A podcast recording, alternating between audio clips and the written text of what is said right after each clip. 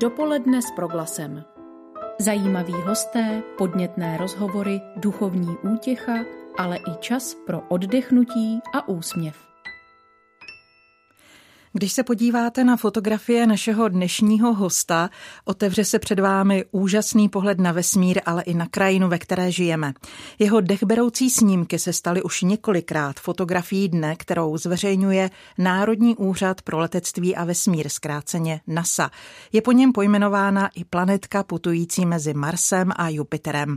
Přes Skype nás poslouchá v Pardubicích astronom, fotograf, popularizátor astronomie, spisovatel, cestovatel a také rybář Petr Horálek. Host pořadu dopoledne s proglasem je také prvním českým fotoambasadorem Evropské jižní observatoře a delegátem Mezinárodní asociace pro tmavé nebe. O jeho profesi si s ním budeme povídat právě dnes. Zeptáme se na to, jak jeho snímky vznikají, jak je komplikuje světelný smog a kam za svými fotografiemi cestoval. Vítám online v našem vysílání pana Petra Horálka. Dobrý den. Dobrý den. Od mikrofonu vás zdraví a dobrý poslech následující necelé hodiny přeje Marcela Kopecká.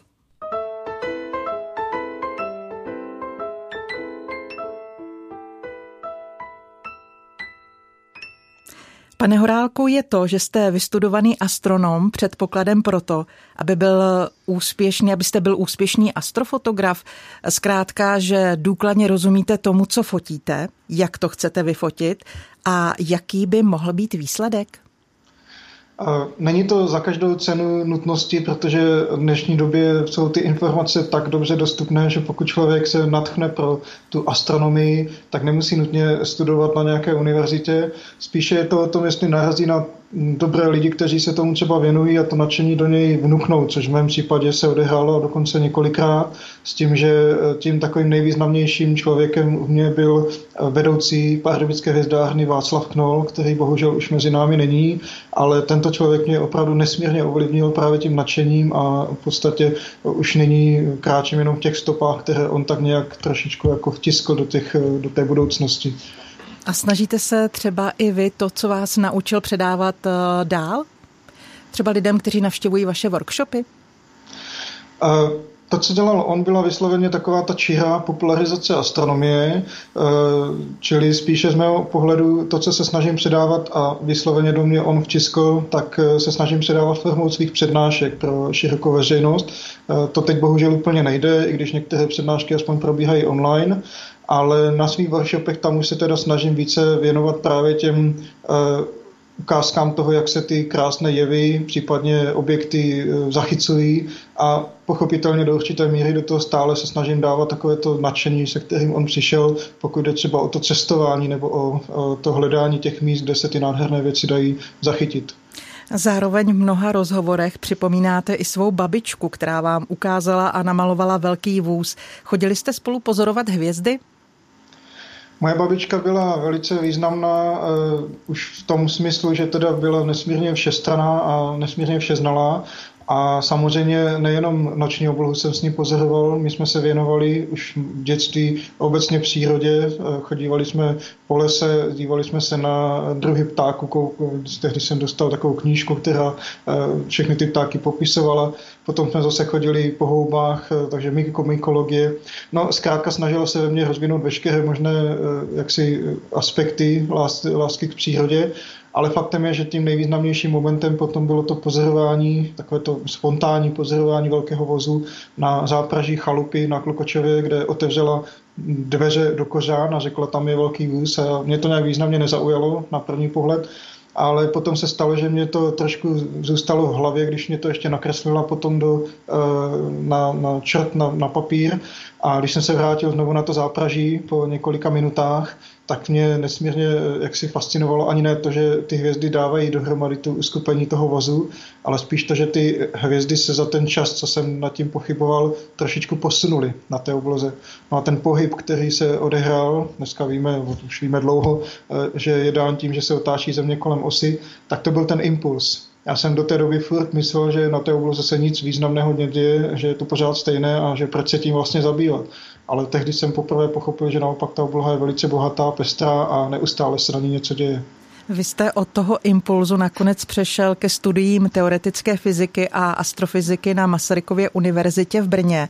Krátce jste pracoval i jako astronom. Co vás nakonec od vědy odvedlo až k fotografování noční oblohy, cestování a psaní? Těch komponent, nebo spíše těch e, impulzů bylo víc. Samozřejmě stále velice významným e, jaksi aspektem tohohle toho byl právě ten Václav Knoll. Já musím zmínit, že bohužel dneska je to právě ten den, kdy zesnul a i ten jeho odchod mě trošičku nasměroval jinam, protože on zesnul zrovna v době, kdy jsem požádal, nebo když jsem měl složit zkoušku na univerzitě a namísto toho, abych měl možnost pokračovat nebo se věnovat tomu studiu, tak jsem neustále myslel na to, že vlastně jsem se s ním ani nemohl rozloučit. A tohle to ve mně tak trošku jako se pohnulo s tím, že to, co vlastně do mě celou dobu eh, dávalo, tak bylo to eh, hlavně se tomu věnovat jako nadšenec a to nadšení jednak teda rozvíjet a jednak předávat. A tohle to do, do jisté míry ovlivnilo i tu další budoucnost. To, že jsem se věnoval eh, astronomii spíše než jiným oblastem, tak to bylo i celkem dávno tím, že jsem měl možnost se eh, těm hvězdám věnovat u Sické přehrady, kde byla tehdy ještě za mého mládí docela pěkná tmavá obloha. A jak už jste zmiňovala na začátku, tak jedna z mojich vášní je i rybolov. A když jsem spojoval rybolov s hvězdama, bylo to krásné. No ale třeba to, že jsem se stal astrofotografem, tak to je další věc, která v podstatě byla úplně jinak ovlivněná, protože eh, při svých studiích a vlastně už těsně potom, když jsem začal pracovat na astronomickém ústavě v Ondřejově, tak eh, jsem byl zaměstnán jako pozorovatel bolidů, což znamená, eh, že jsem víceméně jenom vyměňoval filmové desky v takových analogových kamerách, později teda už se fotilo i digitálně, ale nebylo tam nic moc jaksi akčního, byl to spíš takový zajímavý, ale stereotyp. A já jsem si mezi tím hledal i tak trošku jako koníček, jak si ten čas zkrátit. No a začal jsem eh, nejdříve natáčet časozběry přes fotoaparát, časozběrná videa, což ale jsem potom zjistil, že by mi stejně dávalo mnoho, eh, jak si ubíralo mnoho času, než bych vůbec něco zajímavého vytvořil. Takže jsem ta data, která jsem fotografoval, noční oblohu, ty krásné výhledy, eh, tak jsem je začal zpracovávat do fotek takhle postupně jsem se jak si vypracoval k té astrofotografii. Takže jak vidíte, tak těch cest k tomu, kde jsem teď bylo několik, s tím, že asi nejvýznamnějším byl právě ten Václav Knovo. Já bych eh, zmínila ty vaše fotografie. Ty se více, více než 20krát staly astronomickým snímkem dne, který pravidelně zveřejňuje NASA. Jak to ovlivňuje vaši současnou kariéru? Já bych to spíš vzal z druhé strany. Když jsem vlastně se už eh, nějaký čas před tím úspěchem nebo před těmi úspěchy snažil ukázat eh, na tenhle ten typ fotografie, který je do jisté míry nový, to je takzvaná krajinářská astrofotografie, kde člověk eh, komponuje noční oblohu s krajinou a snaží se ukázat vlastně tu nádheru té noční přírody s tím, že poprvé vlastně lidé, kteří se podívají na ty fotky, tak porovnávají něco, co je jim známo jaksi běžně z denního života s tou krajinou a z noční oblohu, která ale takhle nikdy na těch, eh, při tom pohledu, při těch zkušenostech vidět není, protože naše oči bohužel v noci jsou málo citlivé na barvy, tak eh, první reakce byly, že to byly fotomontáže. A to pro mě byla velká, eh, jaksi, pro mě, nebyl jsem z toho moc šťastný, protože člověk, který se věnuje astrofotografii, tak přece jenom do toho dává mnoho ten typ fotografie je velice náročný na zpracování, není to zase tak snadné jako běžný jiný, když bych tak řekl, jednocvak. A lidé většinou to odsuzovali, aniž by pochopili, v čem je ten hlavní problém. Ne v tom, že by jsem jak si využíval nějaké komerční programy a snažil se to dobarvovat, ale prostě v tom, že ty oči mají e, omezenou citlivost. Zatímco jinde ve světě, kdekoliv jinde ve světě nebo ve velké části e, světa, už tenhle ty fotografie byl velice uznáván a dokonce se objevovaly nádherné obrázky právě přes e, National Geographic stejného typu. A Takovým zářezem bylo právě to, že jedna z těch fotografií, kterou jsem pořídil, tohoto typu, eh, se stala snímkem dne NASA. A je to taková trošku smutná ironie, že teprve až když se takový obrázek stal snímkem dne NASA, tak to i Češi začali uznávat protože dokud teda to nebylo uznáváno někde nějakou svrchovanou jaksi legitimní společností, tak prostě Češi nebyli schopni přijmout fakt, že takové fotografie mají fyzikální korektnost, že to nejsou fotomontáže a až tedy tenhle ten úspěch mě konečně dostal na tu úroveň, že jsem mohl těm lidem začít ukazovat krásu té noční oblohy bez toho, aniž bych byl kritizován za něco, co vlastně ani není pravda. Naším dopoledním hostem je online Petr Horálek, poslouchá nás v Pardubicích, je astrofotograf, astronom, cestovatel a spisovatel. Pane Horálku, jsou vaše fotografie spíše věda nebo umění? Jste fotící vědec nebo fotograf s vědeckým vzděláním? Eh, spíše to druhé, fotograf s vědeckým vzděláním. Eh, samozřejmě veškeré ty fotografie musí aspoň trošičku splňovat nějaký umělecký eh, dojem nebo aspekt. Je to dáno tím, že v dnešní době lidé prostě žijí hlavně na sociálních sítích, všechno je zkrátkovité a všechno se musí na první pohled jak si zdát fantastickým. Je to i trošičku smutné, že ten svět jde takto dopředu, protože mnohdy, když publikuju obrázek, který má v sobě i nějakou zajímavou hodnotu informační, tak tak lidé stejně tu informaci nečtou. Takže eh, aby vůbec zaujala, ta celá kompozice a lidé třeba potom měli potřebu aspoň trošku se dočíst, co na tom je, tak eh, stejně ty fotografie se snažím dělat i mírně umělecky, ale to neznamená, že se jim nevěnuju i z toho vědeckého pohledu. Eh, tedy teď chci říct hlavně, že je potřeba, aby ty fotografie byly eh, takzvaně fyzikálně korektní. Už jsem to vlastně tady jednou říkal. Mnoho fotografů noční oblohy právě dává na to, že lidé nikdy neviděli tu oblohu tak, jak to ukazují ty snímky, takže je hrozně přibarvují a nikdo to nemůže pořádně kritizovat, ale faktem je, že ty barvy, které vynikají na těch fotografiích, tak stále jsou dány nějakou eh, takzvanou spektrální charakteristikou toho foťáku, čili nelze si jen tak přibarvovat, odbarvovat, jak se mi to líbí, ale je potřeba dodržovat to, eh, co je dáno už vlastně tou, eh, tou schopností toho foťáku. Takže takhle se snažím v podstatě jak zaujmout tu veřejnost, která v tom hledá ten umělecký eh, podtext, tak právě tu vědeckou komunitu, která zase to hodnotí podle té fyzikální korektnosti. Jak atraktivní je Česká republika pro astrofotografa? To je zajímavá otázka. Samozřejmě my tu máme mnoho zajímavých e, přírodních e, míst, která e, jsou na fotografii určitě velice vyzývavá ale velkým problémem je bohužel u nás právě to světelné hnečištění.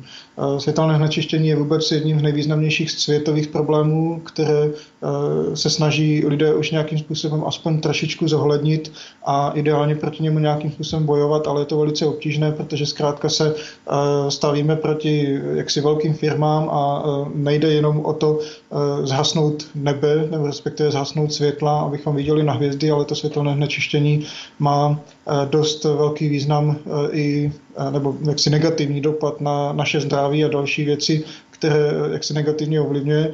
Takže to světelné znečištění opravdu už v dnešní době se považuje za významný problém. Samozřejmě bavíme se o tom, eh, že je potřeba ho redukovat. Nejde úplně zhasnout, to ani nikdo nechce, ale je fakt, že eh, třeba i pro takového fotografa, když jsme zase u toho mého tématu, tak je to jeden z těch nejvýznamnějších problémů, protože mnoho krásných míst v Česku se v podstatě nedá v noci tak hezky nafotit jako jiná krásná místa jinde ve světě, kde zkrátka ta míra toho světelného znečištění není tak vysoká. Právě protože ta obloha nikdy na těch našich místech nebude tak krásná, bude vždycky příliš přezářená tím světlem ze nedalekých měst. Vy jste teď zmínil, že světelný smog má negativní dopad na naše zdraví. V čem je pro nás nebezpečný?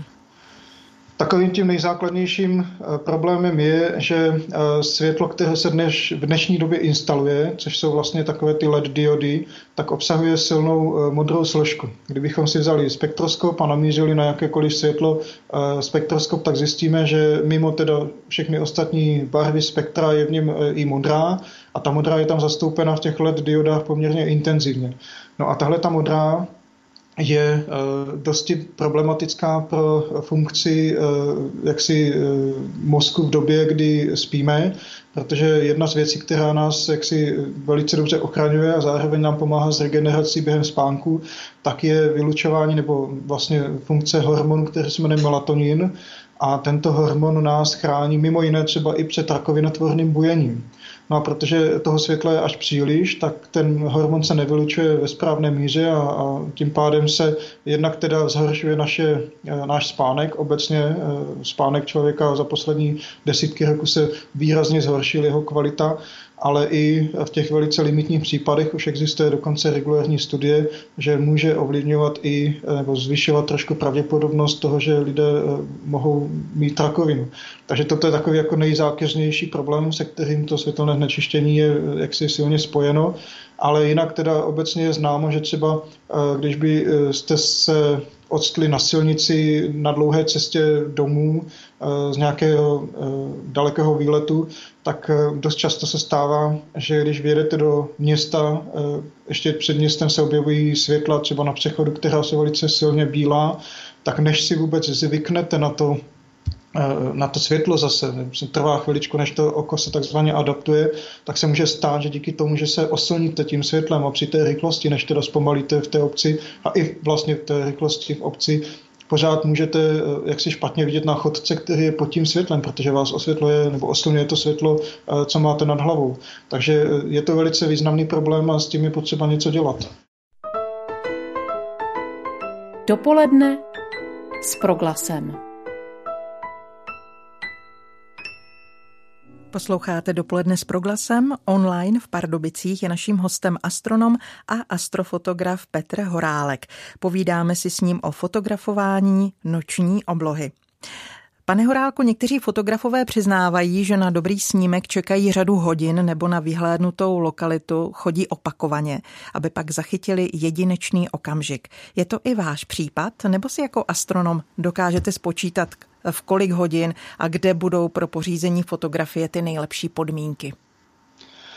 Určitě je to i můj případ. Eh, záleží na tom, jaký úkaz, pochopitelně. Některé úkazy se dají velice snadno a rychle spočítat dopředu, nebo spíše dneska eh, najít informace na internetu, kdy a kde přesně k ním dojde, ale u některých úkazů je to spíše o statistice, nebo spíše o období, kdy je šance, že ten úkaz nastane, ale načasování nebo spíše štěstí je už opravdu na vás. Jedním z těch eh, takových nejprchavějších a nejméně předpovězitelných jsou tzv. rudí skřítci, což je úkaz, který teda není vysloveně astronomický, ale ještě stále meteorologický.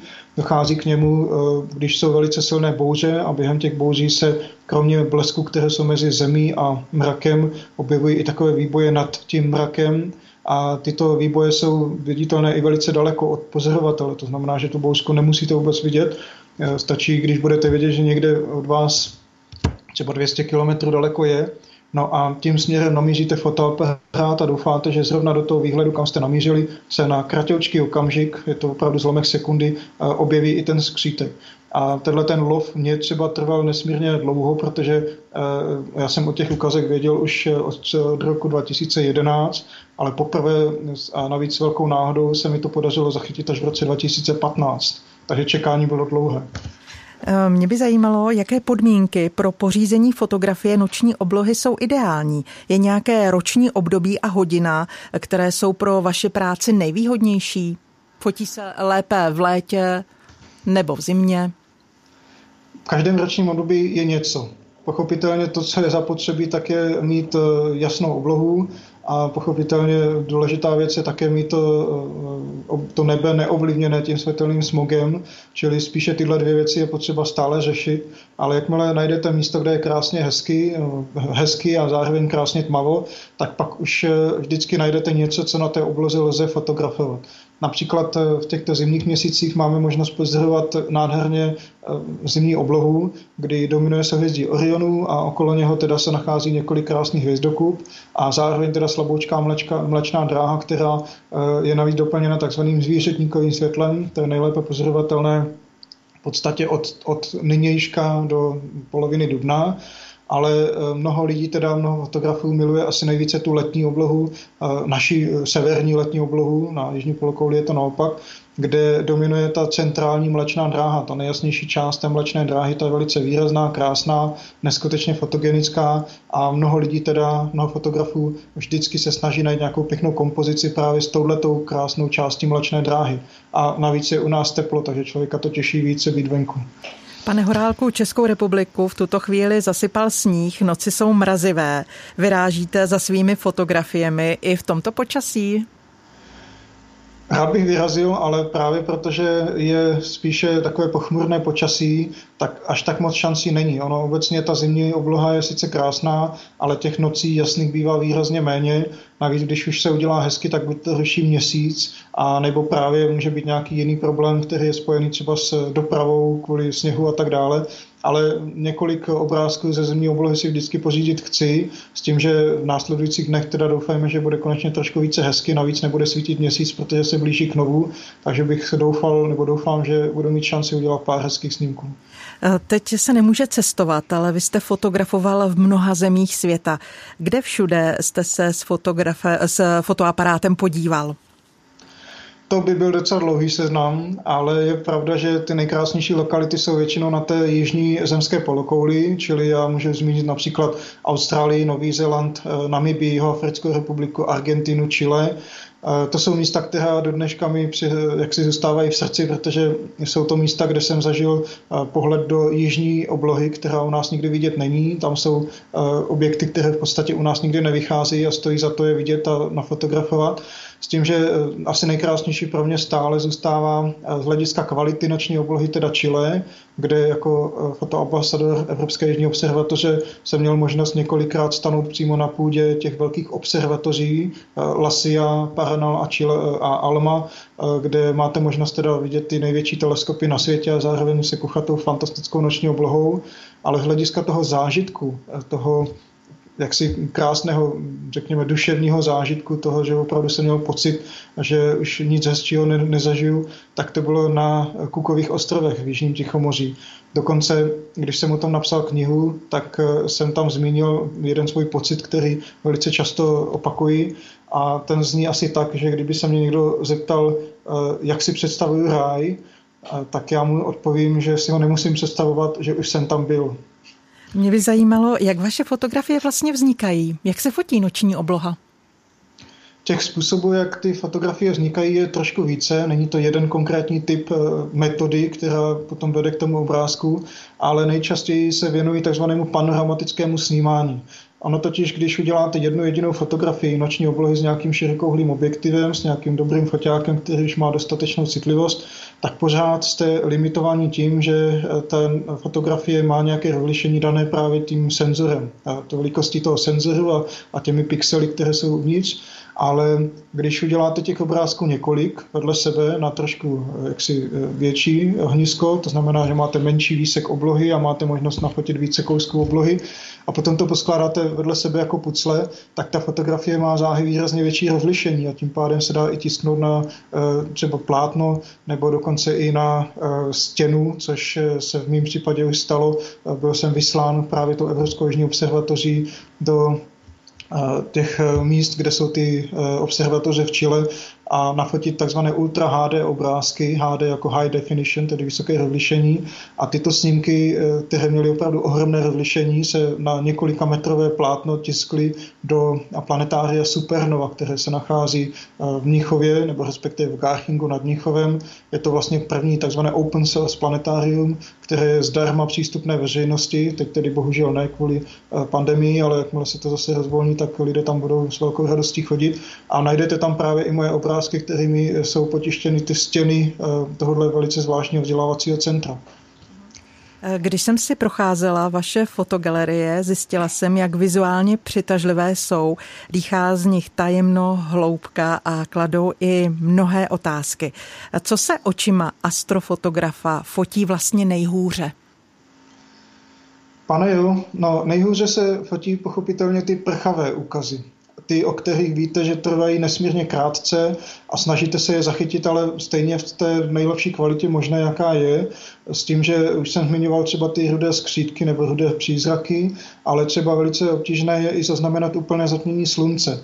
Eh, ten úkaz je mimořádně krásný, dynamický, uchvatný. Tady dokonce velkou roli paradoxně hraje to, že vás ten úkaz tak silně zaujme, že můžete udělat nějakou chybu.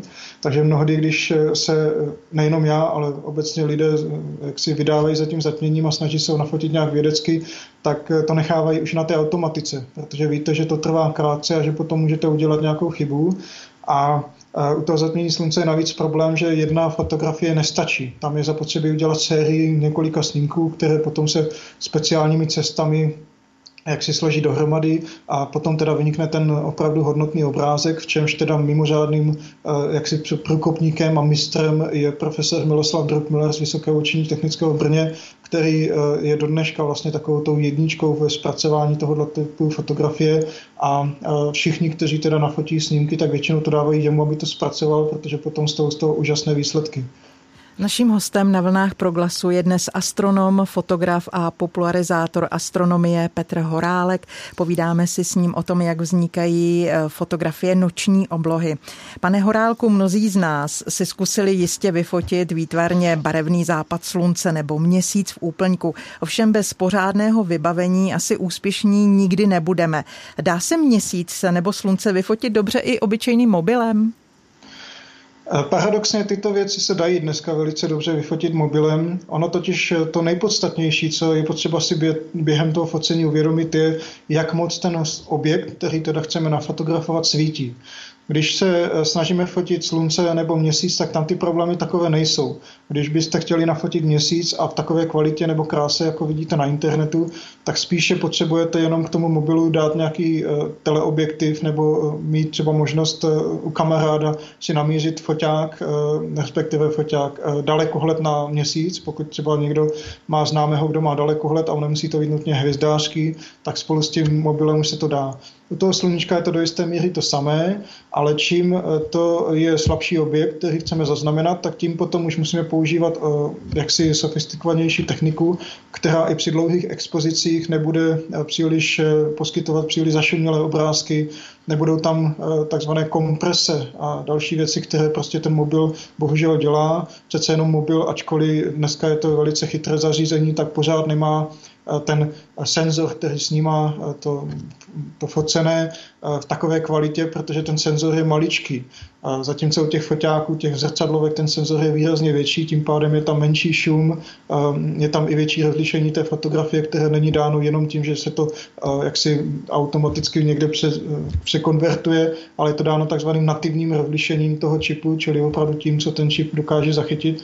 Proto vždycky bude lepší mít po spíše nějaké sofistikovanější vybavení než jenom ten mobil, pokud bude chtít člověk fotografovat opravdu krásně i tu noční oblohu. Eh, já bych se ještě vrátila jednou eh, do vaší minulosti a vrátila bych se do okamžiku, kdy jste poprvé zveřejnil, kdy NASA poprvé zveřejnila vaši fotografii jako astronomický snímek dne. Co na té fotce tenkrát bylo? Na té fotce byla moje zmrzlá sestra, která eh, spolu s jinou zmrzlou slečnou kamarádkou, se kterou jsme byli na Novém Zélandě, Eh, se kochala noční oblohu. My jsme eh, se rozhodli, že prostě dáme chviličku jako si pokoj od eh, nepříjemného nebo spíše takového toho nudného života a aspoň na chviličku něco budeme chtít zažít a tak jsme vycestovali na Nový Zéland na takový ten working holiday trip, kde člověk sbírá ovoce, toho teda šetří a, a potom cestuje po Zélandě. A my jsme vyjeli mimo jiné na tom severním ostrově do oblasti, která se jmenuje Temata Peak, což je v překladu teda z malštiny, je to eh, hora spícího obra. A bylo to nádherné místo, které bylo teda eh, velice málo ovlivněné světelným znečištěním. No a protože jsme byli na jižní polokouli, tak tam byla překrásně vidět ta mlečná dráha. Samozřejmě už jsem tady říkal, že na naší severní polokouli ta mlečná draha je krásně vidět v našem létě a tam je to v zimě. A tím se dostáváme pro tomu, proč se ta sestra klepala zimou. No a já jsem si teda chtěl zaznamenat ten výhled k té mlečné dráze a oni obě dvě tam jak si postávali nebo posedávali v závětří, kochali se noční oblohou. Já jsem je vyfotografoval, jak se teda kochají a až teda na těch snímcích, na těch výsledcích jsem si všiml, že ta obloha je taková silně dočervena, což očima vidět není, protože oči zkrátka nejsou citlivé v noci na barvy jako, jako fotoaparát. No a tam se ukázalo, že ta červená barva je daná září atmosféry, konkrétně takzvaným airglow, eh, v dáří našeho vzduchu, který teda dokáže svítit v některých barvách eh, kdekoliv na světě. A když jsem to teda skombinoval, ty obrázky, bylo to panoráma, tak to vypadalo trošičku jako eh, Sauronovo oko. Ten obrázek trošku připomínal právě toto, co symbolicky zapadalo do toho, kde to vzniklo na Novém Zélandě. No a takhle jaksi kompozici nebo kombinací těchto několika faktorů, že tam je krásně vidět to Airglow, mléčná dráha, sestra, která teda nebyla úplně šťastná, protože jí byla zima, tak to nejspíše zaujalo NASA a publikovali to tehdy pod názvem Portál do vesmíru v Novém Zélandě. NASA astronomický snímek dne začala zveřejňovat v roce 1995. Za takřka 26 let šel vývoj ve vašem oboru obrovskými kroky dopředu. Myslíte si, že je vůbec v lidských silách posoudit tisíce snímků, které do NASA z celého světa denně přicházejí? Vám se to podařilo více než 20krát. Určitě to není možné. Je pravda, že ti editoři mají z mého pohledu mimořádně náročný úkol. Mnohdy musí teda eh, dávat i trošku eh, přednost třeba reflexi nějaké současné události, protože ty obrázky, které sledují, že se tam dostávají, tak to je pomalu jeden kledov vedle druhého a je jasné, že se to nedá. Je pravda, že už dneska to se snaží aspoň trošičku ještě obejít tím, že spustili facebookový portál Sky, kde teda publikují některé, které se do finálního výběru nedostaly, protože těch obrázků je velice mnoho. A i v tom mém případě, já když teď se zamyslím, myslím, že už těch obrázků je 27, 27, tak v mém případě většina těch snímků, která byla publikována, tak reflektovala nějaké aktuální dění ať už teda na obloze, eh, nebo třeba pokud to, to nějakým způsobem mělo upozornit na to, co se teprve bude dít. Eh, já si pamatuju, že mě vydali například snímek Zatmění slunce, eh, to bylo publikováno 1. července 2019 a hned den na to mělo nastat zatmění slunce v Chile, čili bylo, bylo to jako upozornění. Ale stalo se, že třeba publikovali snímek, který byl starý už čtyři roky a ukazoval krásnou část noční oblohy a upozorňoval na to, že právě tato krásná část noční oblohy bude díky tomu, že nebude svítit měsíc, tak v tom období, eh, kdy ten snímek publikovali v prosinci, tak bude krásně vidět. Takže většinou, pokud teda chtějí eh, jiní fotografové uspět v tomto výběru, tak eh, jim vždycky doporučuji, aby zkoušeli se zamyslet nad tím, co se právě děje na obloze, aby to upozornili na to, co bude, anebo naopak nafotili na něco zajímavého, co právě je. Vy fotíte noční oblohu. Často na vašich snímcích je vidět eh, i člověk nebo nějaký objekt, eh, třeba lodička. Jak důležitý je pro vás ten lidský element na té fotce? To je nesmírně důležitá otázka, jsem rád, že jste mi podala. Já jsem eh, vlastně byl neustále kritizován za to, že ty fotky jsou fotomontáž a bylo to i právě proto, že tam byl ten lidský element, ale já jsem se nedal. Ono totiž ten lidský element mého pohledu je tam nesmírně důležitý právě z toho, že je potřeba ukázat na to, že nejenom ta obloha je krásná a že to je jakýsi umělecký obrázek většinou, ale hlavně ukázat na to, že my jsme toho součástí a že je potřeba si uvědomit, že té přírodě prostě musíme nějakým způsobem eh, se chovat hezky k té přírodě, že my jsme v ní vznikli a je, to něco, čemu eh, nesmíme, nebo co nesmíme eh, jak si stále zanedbávat a, a nemyslet na to třeba právě v těch městech. No a ten lidský element a hlavně té formě, jako, jak ho tam umistuji já, tedy že je to prostě většinou maličká postava, tak ukazuje, jak vlastně ten vesmír je nezměrně obrovský a krásný, měli bychom si ho vážit a zároveň bychom tím spíš si měli vytvořit jakousi, um, jakýsi odstup od toho, my tomu říkáme civilizovaný život, ale spíše odstup od toho, jak tím současným způsobem života tu přírodu až příliš ničíme.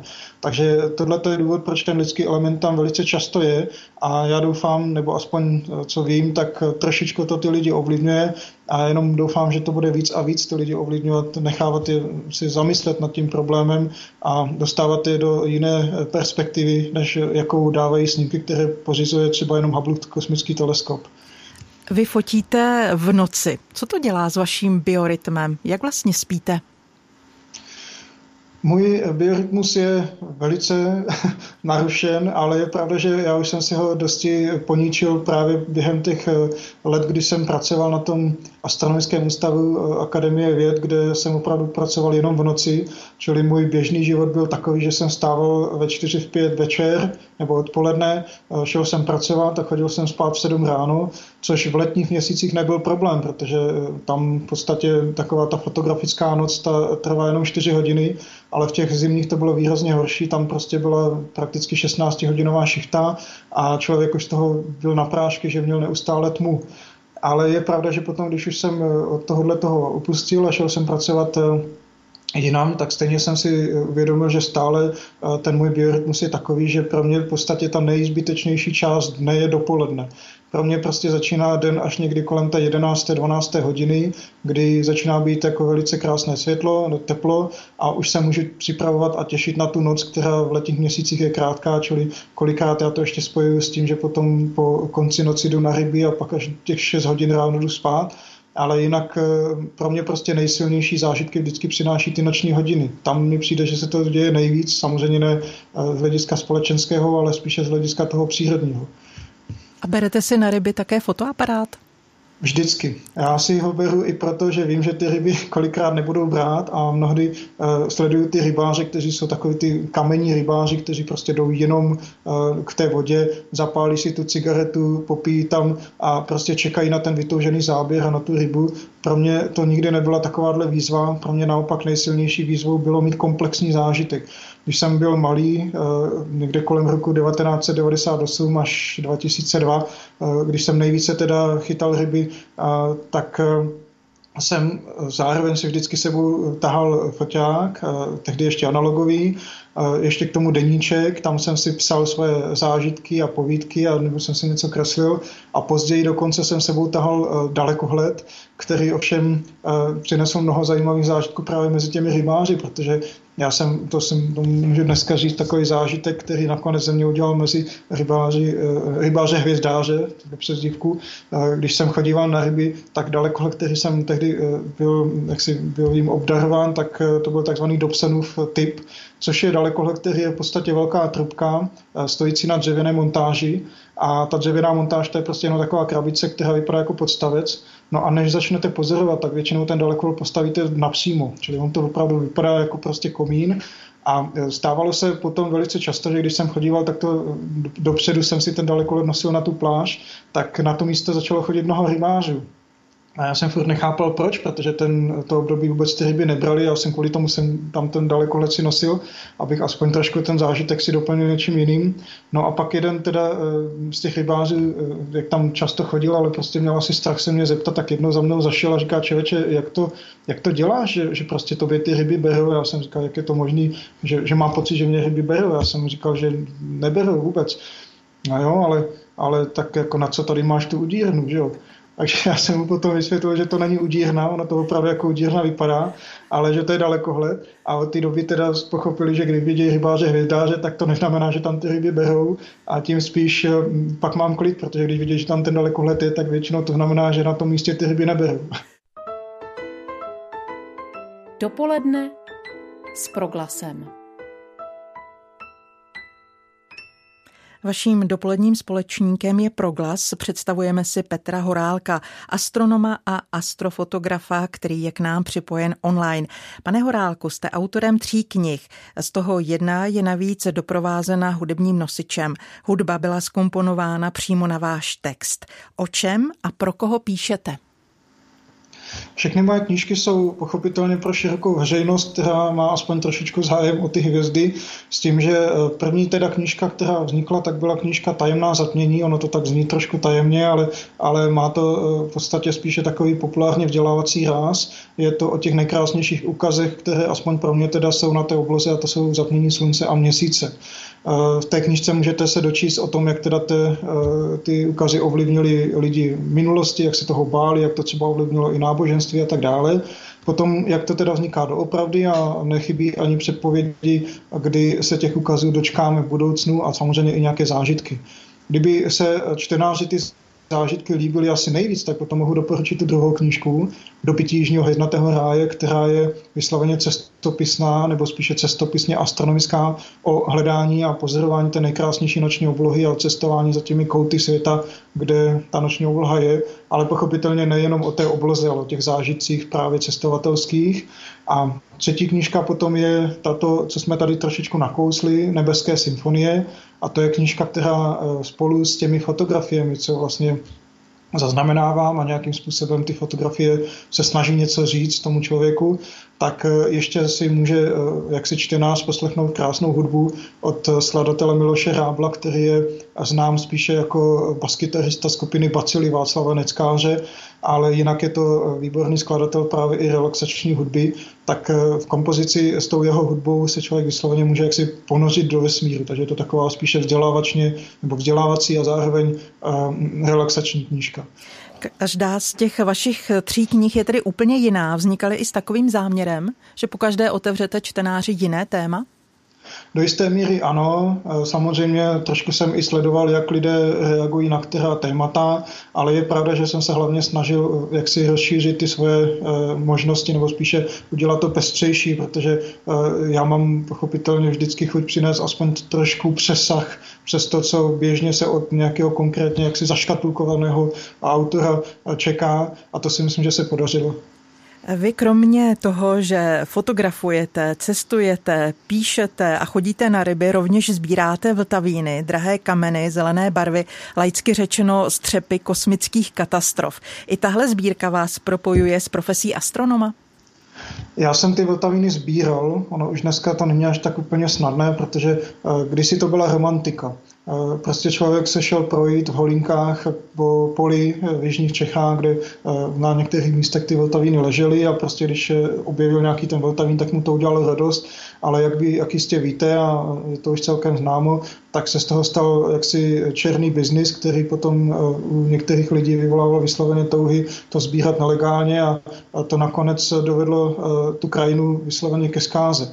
Já si pamatuju jedno místo, které jsem měl nesmírně rád a chodívali jsme tam, když jsme chodili eh, po tom poli, tak jsme potom chodívali do lesíčka, které bylo kousek vedle toho pole a byla tam malá říčka a tam jsme si už v těch květnových teplých dních eh, chladili nohy a bylo to nesmírně příjemné a když jsem tam pak po mnoha letech přijel, tak eh, celý ten les byla měsíční krajina, naprosto zničeno mě to vysloveně zdrtilo, takže já jsem potom už na ty Vltaviny nikdy nejel právě z toho důvodu, že jsem zjistil, že lidé eh, tam chodí za ziskem, ne za tou romantikou a za tou krásou přírody a eh, proto ty Vltaviny beru spíše jako jakousi hezkou minulost.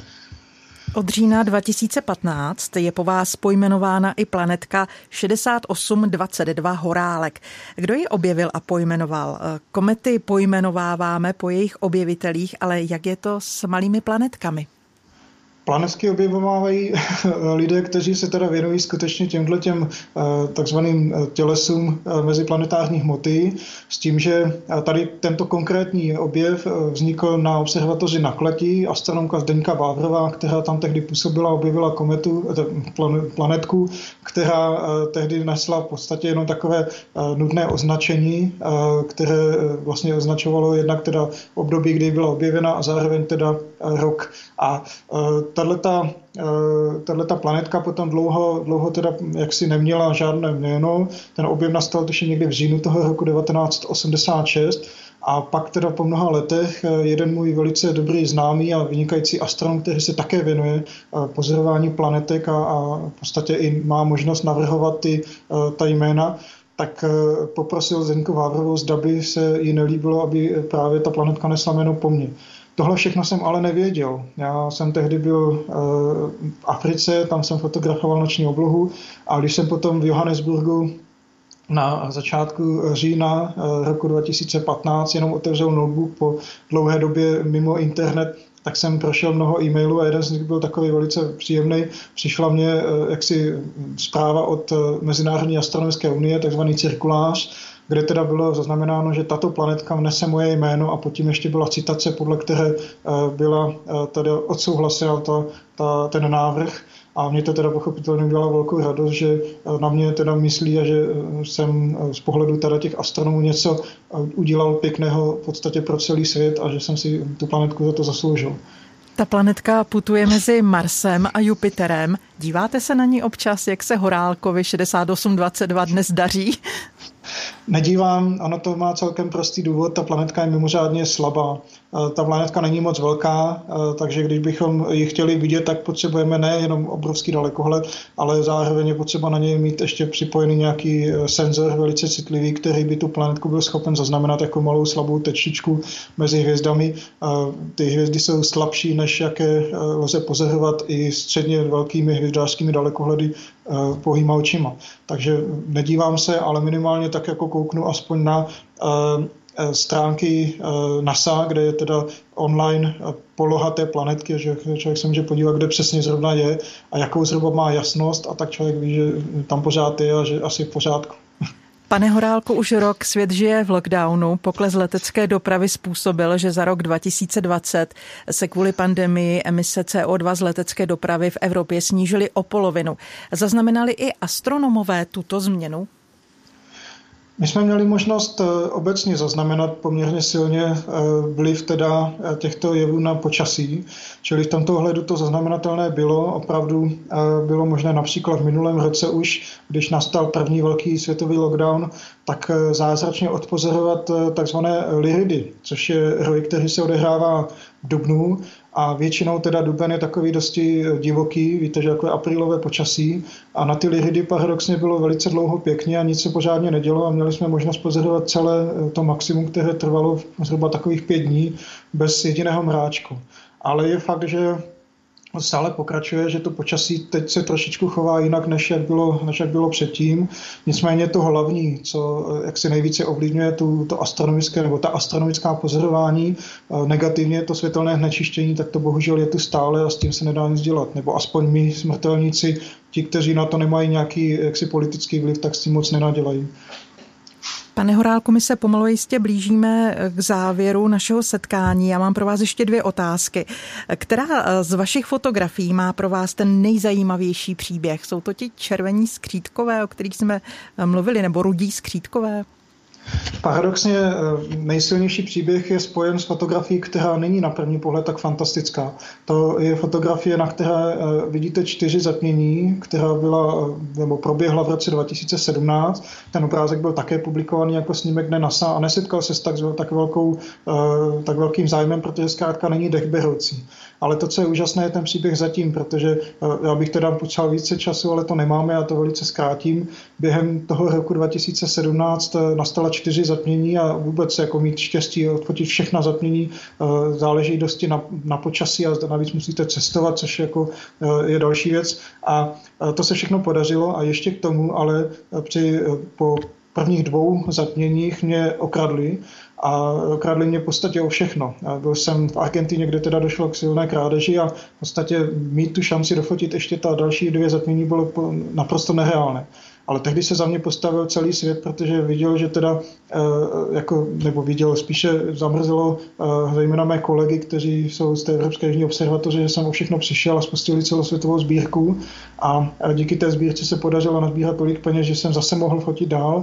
No a nakonec ten obrázek, který teda sám o sobě není tak úžasný, tak eh, v sobě skrývá ten příběh, který v podstatě souvisí s tím, že ti lidé mi mimořádně pomohli, aby vůbec eh, se mohl obecně fotografovat a mimo jiné právě tato fotografie bez nich jistě nevznikla. Tak to je skutečně velmi silný příběh, ale na závěr by mě ještě přece jenom zajímalo, tají se i profesionálovi nad hloubkou, tajemstvím a nekonečností vesmíru stále dech? Jednoznačně a spíše i z toho důvodu, že my ten vesmír stále vidíme jenom řekněme z nějakých 5%, nebo spíše ho dokážeme eh, vědecky popsat z 5%. Ten zbytek toho vesmíru je nám stále jaksi neznám a vědci, ať už teoretičtí nebo praktičtí, se snaží dopátrat tomu, co vlastně ten vesmír se, jaksi eh, je, z čeho je složen a jakým způsobem se bude vyvíjet A, tyhle ty všechny otázky, které jsou jaksi nad naše uh, současné myšlenkové kapacity, si myslím, že ještě dlouho budou trvat. Jakýkoliv maličký náznak k tomu, že se dostáváme trošku pravdě blíž, tak vždycky tají dech. Uzavírá host v dopolední s proglasem, byl jím astronom a astrofotograf Petr Horálek. Děkuji vám za váš čas a rozhovor pro naše rádio. Ať se vám daří. Naschledanou. Naschledanou a děkuji moc za pozvání. Od mikrofonu se loučí Marcela Kopecká. Zítra se na vás budu těšit opět s dalším hostem a tématem od deváté dopolední. Naslyšenou. Dobrý a ničím nerušený poslech proglasu. Dopoledne s proglasem. Každý všední den mezi devátou a desátou jsme v tom s vámi už 25 let.